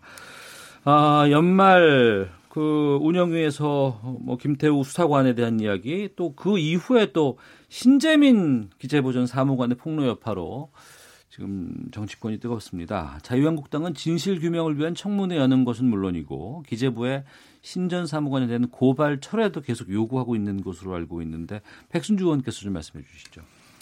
예, 그렇습니다. 그 운영위원회가 28분이 질문을 이제 산발적으로 이렇게 쭉, 저, 저 오래 기다렸어요. 질문하다 보니까 집중적으로 다루지 못한 부분이 많고 네. 국민 눈높이에 맞춰서 할때 시원하게 진실을 다 규명하는데 굉장히 한계가 있었습니다.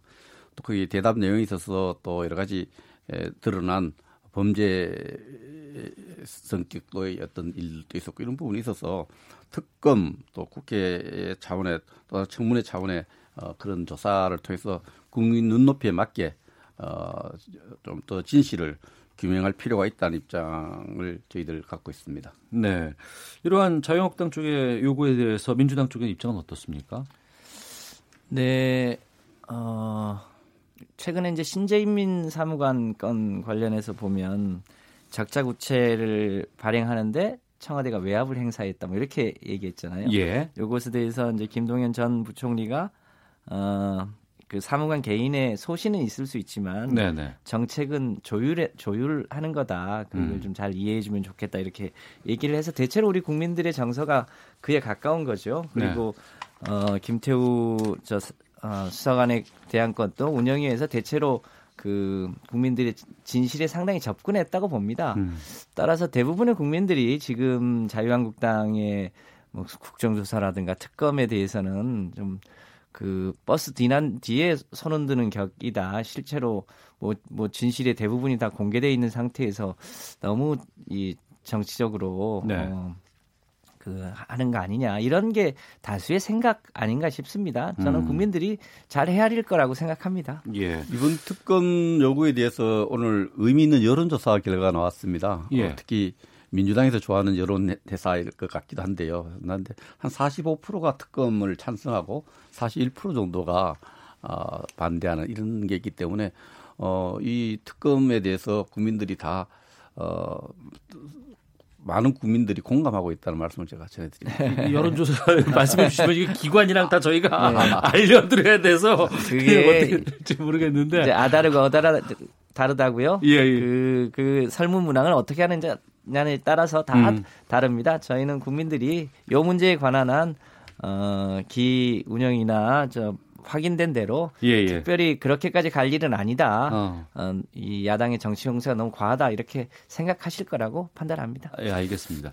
여러 논란 가운데 지금 그 민주당의 손혜원 의원에 대한 논란들이 또 계속 좀 이어지고 있습니다. 그 신전 사무관을 거친 언사로 비판을 했다가 논란인데 삭제를 했고 또 이후에 다른 비판 글을 공유하면서 사태가 커졌고 민주당의 호영표 원내대표가 함구령까지 드렸다고 하는데 두 분께서는 손혜원 의원의 이러한 의견들에 대해서 어떻게 판단하실지 궁금한데 먼저 예, 백승 네, 뭐 동료 의원님 발언한 것에 대해서 제가 다시 말을 할 드린 게 공개적으로 드린 게좀 그럽니다만은 네. 신재민 사무관인가 또 김, 김태우 또 감찰관 이런 분들에 대한 기본적으로 국민 국회의원이 가져야 될 태도는 똑같은 국민입니다. 자기의 어떤 정치적인 어떤 입장에 반대되거나 거슬리거나 좀 듣기 싫은 얘기를 해도 그분들도 역시 우리가 섬겨야 될 또 경청해야 될 국민이고 국민의 목소리다. 네. 이런 생각을 저는 가져야 된다고 생각하는데 그 부분에서 좀 손혜원 의원의 발언은 적절하지 못했다. 네. 그분들도 똑같은 국민이거든요. 신재민 사무관, 김태우 감찰관 또그 경청을 해야 될 일을 그렇게 좀 인격 살인에 가까운 어, 용어로 비판한 것은 저는 매우 부적절하고 민주당 지도부가 항구령에 가까운 말씀하셨다 그러는데 어, 그건 적절하게 잘 제지했다고 생각합니다. 예. 국회 권위를 위해서 그렇게 잘 냈다고 생각합니다. 김성원 의원님. 예. 네, 그 신재민 사무관이 그 초기에 이제 KTNG에 대한 문제라든가 그 적자 국채 발행 건과 관련해서 처음에 문제 제기를 할 때그 네.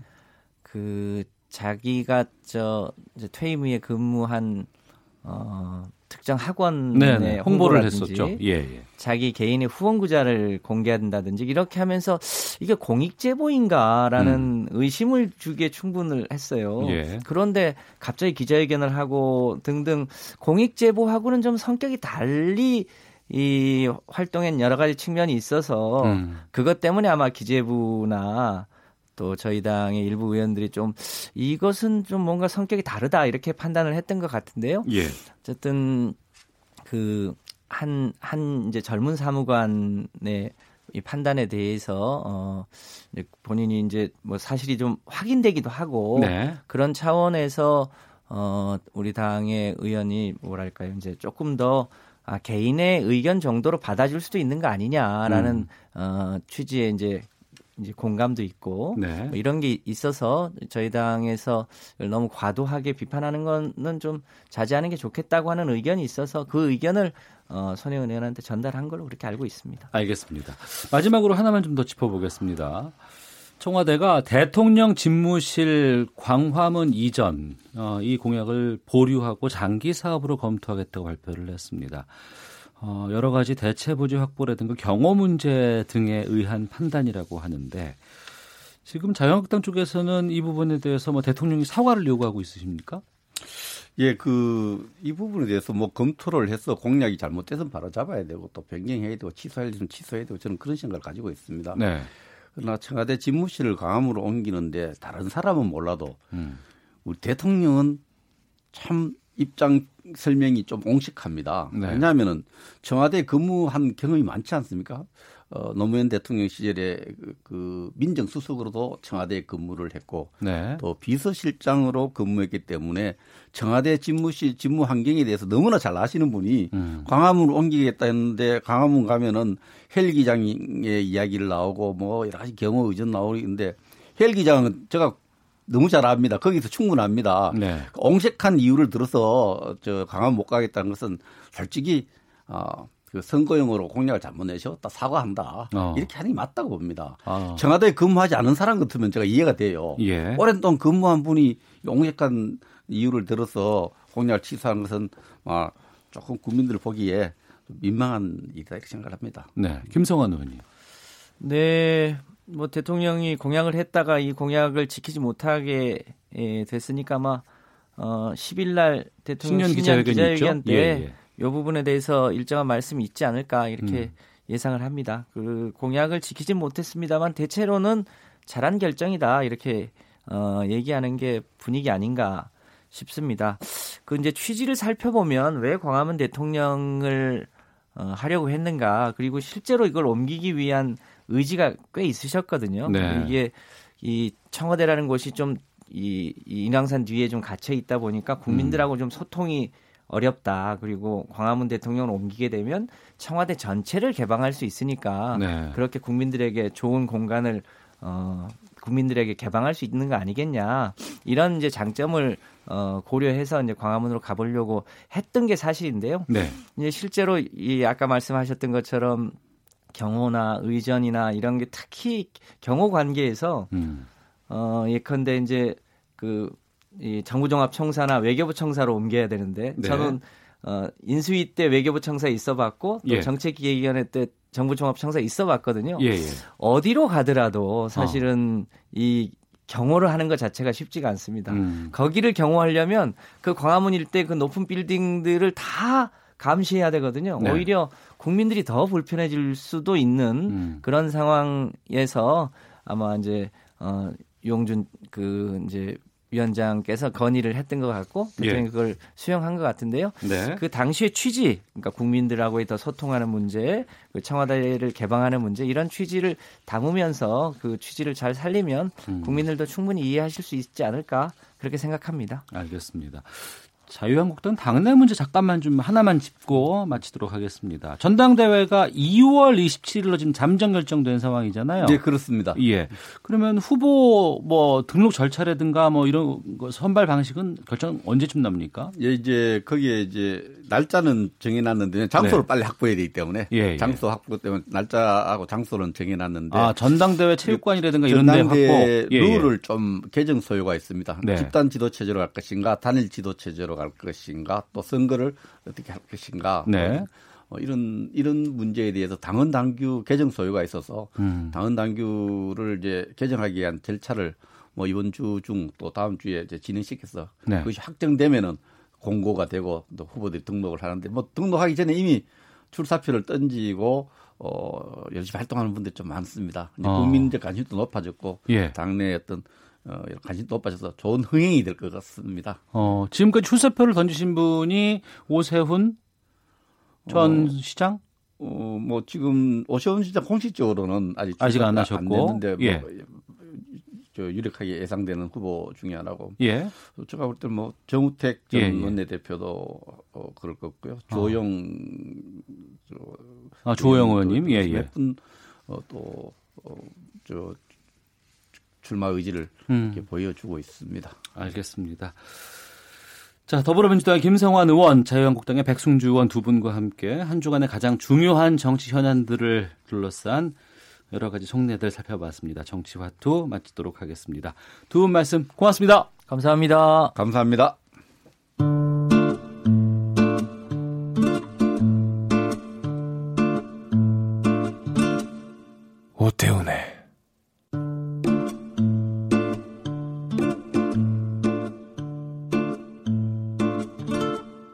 시사본부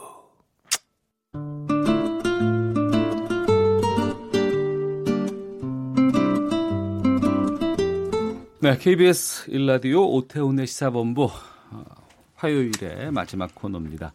연예계 뉴스들을 깊이 있게 다뤄보는 시간입니다. 하재근의 문화살롱 문화평론가 하재근 씨와 함께합니다. 어서 오십시오. 예, 안녕하세요. 예. 어, 지금 여러 가지 지금 사건 사고들이 많이 지금 나오고 있는데 먼저 네. 배우 이종수 씨가 사기 의혹이 불거지고 있고 미국에서 이 피해를 당했다고 주장하는 사람들이 있다고 하는데 어떤 내용이에요? 예, 미국의 한 한인 매체에서 이제 보도를 했는데 네. 이종수 씨가 지금 미국에 있는데 카지노에서 일을 한다는 거죠. 네. 그런데 거기에서 한인들을 상대로 돈을 빌린 뒤에 갚지 않고 있다라고 음. 하면서 예를 들어서 한 어떤 한인 같은 경우에는 16만 달러 한 1억 7천만 원 정도를 빌려주고도 자신이 받지 못하고 있다. 이렇게 지금 이야기를 한다고 하고 네. 그리고 피해자들이 한둘이 아닌데 음. 여러 명인데 그 중에 일부는 지금 변호사를 선임해서 법적 절차에 돌입했다. 네. 이렇게 보도가 나와가지고 어. 미국에 있는 한인 매체 중에 가끔 가다 보면 카더라 통신으로 음. 좀 이렇게 정체가 불분명한 그런 소문을 보도하는 경우도 있지만 이 경우에는 일단 어떤 피해자가 뭐 16만 달러 이렇게 수치가 적시되기도 하고 네. 또 일부는 뭐 법적 절차에 들어갔다 이렇게 음. 확정적으로 말을 한 것을 보면 상당히 근거가 있는 보도가 아니냐라고 하면서 논란이 된 거죠. 네. 이 배우 이종수 씨가 어떤 분인지 좀 소개해 주세요. 이종수 씨가 과거에 그 2001년에 신라의 달밤이라는 영화를 통해서 대종상 신인상도 받았고 예. 그리고 이제 2000년대 초에 예능에서 이른바 이글 아이 음. 눈빛이 이글이글 한다고 해서 네. 이글 아이 캐릭터로 청춘 스타로 음. 활동을 했던 분인데 그 후에 지금 미국으로 가서 네. 이런 이제 소식이 전해진 겁니다. 미국 가기 전에 국내에서도 여러 가지 구설이 꽤 있었죠. 네, 그러니까 국내에서 이종수 씨가 결혼식 사회를 봐주기로 하고 예. 85만 원을 받고 잠적했다. 아, 결혼식을 네. 사회를 봐주겠다고 했는데 안 갔어요? 네, 85만 원을 받고. 어. 그래서 이게 뭔지 그러니까 액수 자체가 예, 예. 이게 지금 유명 연예인인데 어. 유명 연예인이 85만 원 때문에 지금 구설수에 오른다는 건 좀 이상한 거 아니냐. 뭐 보통 유명 연예인이라고 하면 우리가 수입이 많다고 일반적으로는 생각을 하는데 네. 그때 매우 이상하게 사람들이 생각을 했는데 그럼 이종수 씨는 지금 어디서 뭐 하냐 그때 막 논란이 음. 됐었는데 음. 알고 보니까 벌써 미국 갔다 네. 이렇게 된 거죠. 음. 그래서 이게 지금 무슨 스토리냐. 네. 사람도 이상하게 생각을 했었는데 음. 그 다음에 또 다른 사람이 나타나서 네. 이종수 씨한테 사기를 당했다고 하면서 3천만 원을 못 받았다. 음. 그러니까 어 이종수 씨가 돈을 지금 이렇게 이 갚거나 아니면 이제 자신이 무슨 일을 해주거나 네. 이런 것들을 다 지금 방, 방기하고 미국으로 도피한 것이 아니냐. 음. 그때 이제 구설수에 올랐었죠. 그러니까 도피 와중에 카지노에서 일을 했다고요? 그게 이제 이것도 참 공교롭게 이제 그 우리나라에서 3천만 원을 못 받았다고 주장한 분이 어떤 얘기를 했냐면 예. 이게 돈도 돈이지만 이종수 씨가 한국에서 불법 도박 관련해서 무슨 손님들을 모집하고 중간에서 알선해주고 그런 일을 했다. 네. 그런데 그 일과 관련해서 주변에 피해자가 한둘이 아니다. 음. 그런데 불법 도박 관련 피해이기 때문에 말을 못 하고 있을 뿐이다. 네, 네. 이렇게 주장을 했죠. 어. 근데 이성수 씨는 거짓이라고 당시에 했었는데 네. 그런데 미국에서 일을 한다고 하는데 하필이면 또 카지노 쪽에서 일을 한다고 하니까 아. 그러면 이 업종 자체가 연속성이 있는 거 아니냐. 예, 예. 그러니까 이제 그렇다면 국내에서 그 3천만 원 빌려줬다는 그분이 했던 말도 어느 정도는 또 신빙성이 있을 수 있는 거 아니냐. 음. 뭐 그런 얘기도 설왕설래가 있었는데. 네. 근데 이제 이 모든 것들에 대해서 이종수 씨 측에서는 아니다 나는 그런 사기치는 사람이 아니고 어. 돈도 일정 부분 변제했고 네. 이자 갚아 나가고 있고 앞으로 계속 변제할 것이다. 이렇게 말을 했었는데 나는 이상한 사람이 아니다. 음. 뭐, 뭐 띄어먹고 그런 거 전혀 없다. 그런데 요번에 한인 매체에서 한인 여러 명이 피해를 보고 있다. 네. 이렇게 주장을 하다 보니까 그렇다면 과거에 그 3천만 원 채권자가 한국에도 여러 명의 피해자가 있다라고 했던 주장이 음. 그것도 역시 또 신빙성 있는 거 아닌가? 네. 이런 여러 가지 논란이 생겨나면서 어. 이종수 씨가 청춘 스타였는데 왜 자꾸 이런 논란이 생길까? 그러니까 빨리 좀 본인이 나서서 해명을 해줘야 될 것 같습니다. 네.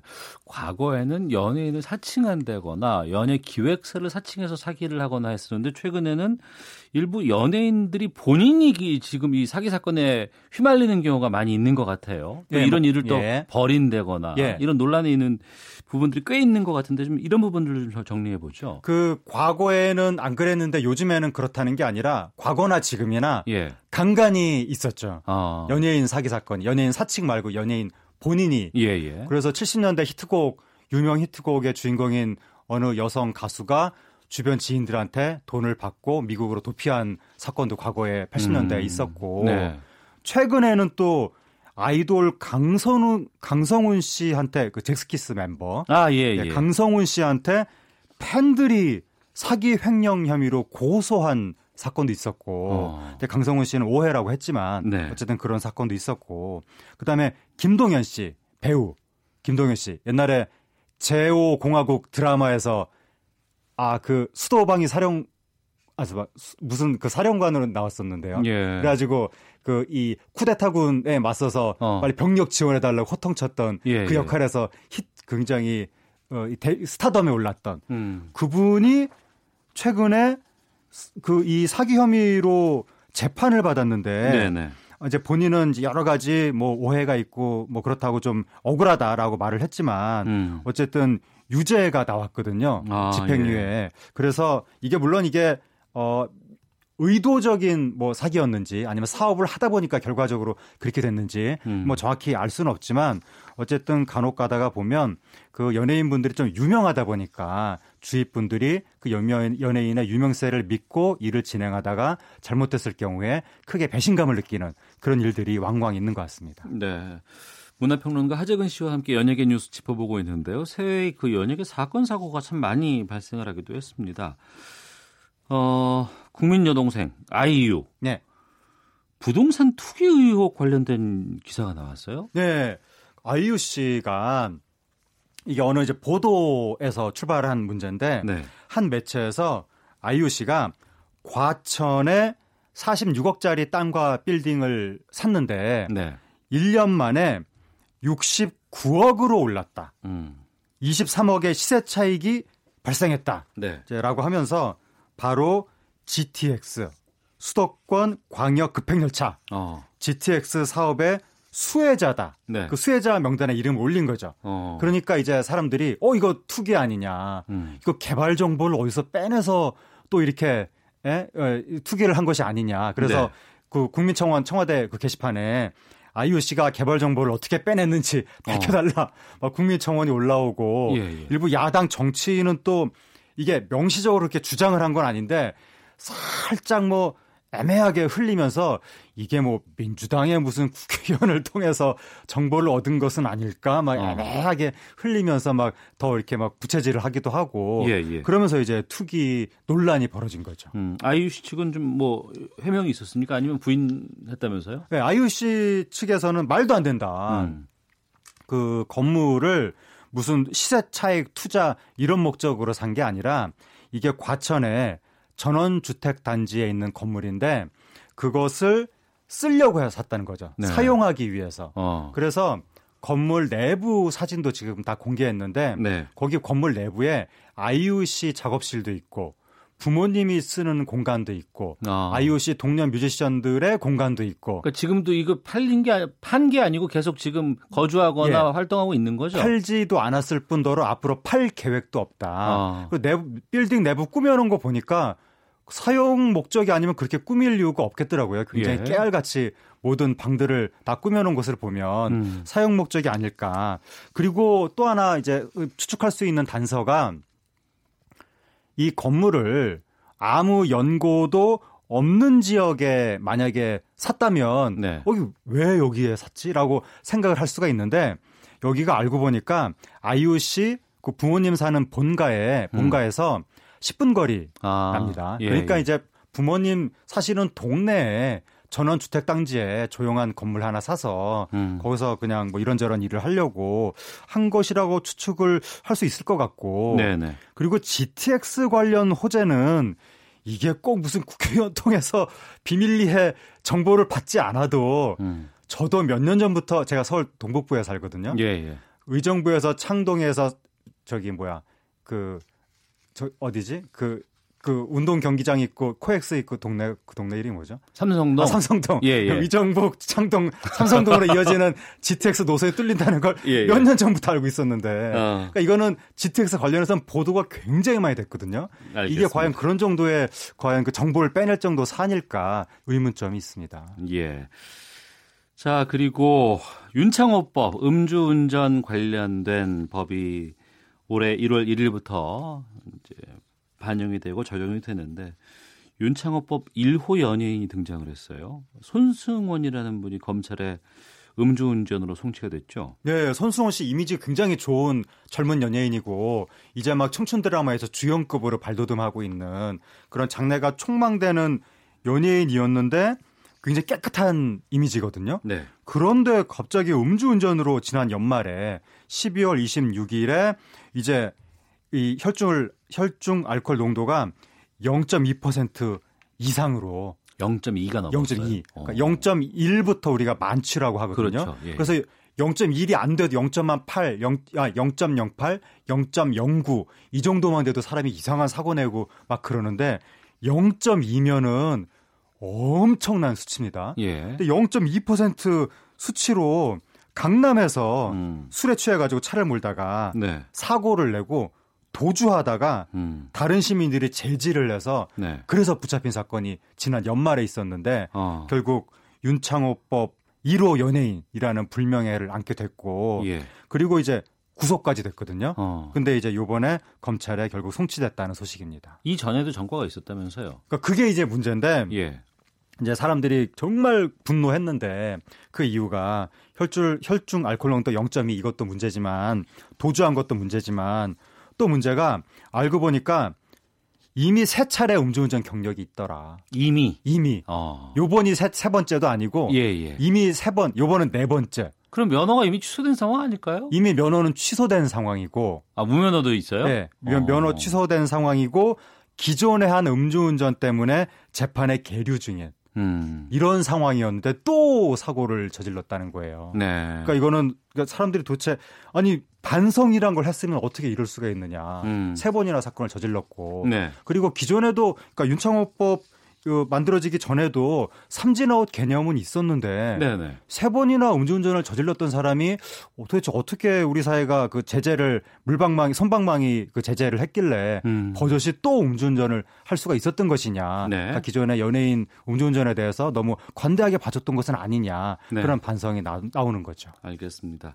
연말 연초에 계속된 연예인 관련된 사고 사건들 짚어봤습니다. 문화살롱 하재근 문화평론가와 함께했습니다. 말씀 고맙습니다. 감사합니다. 예, 오태훈의 시사본부 화요일 순서 여기서 마치도록 하겠습니다. 저는 내일 오후 12시 20분에 다시 인사드리겠습니다. 아나운서 오태훈이었습니다. 내일 뵙겠습니다. 안녕히 계십시오.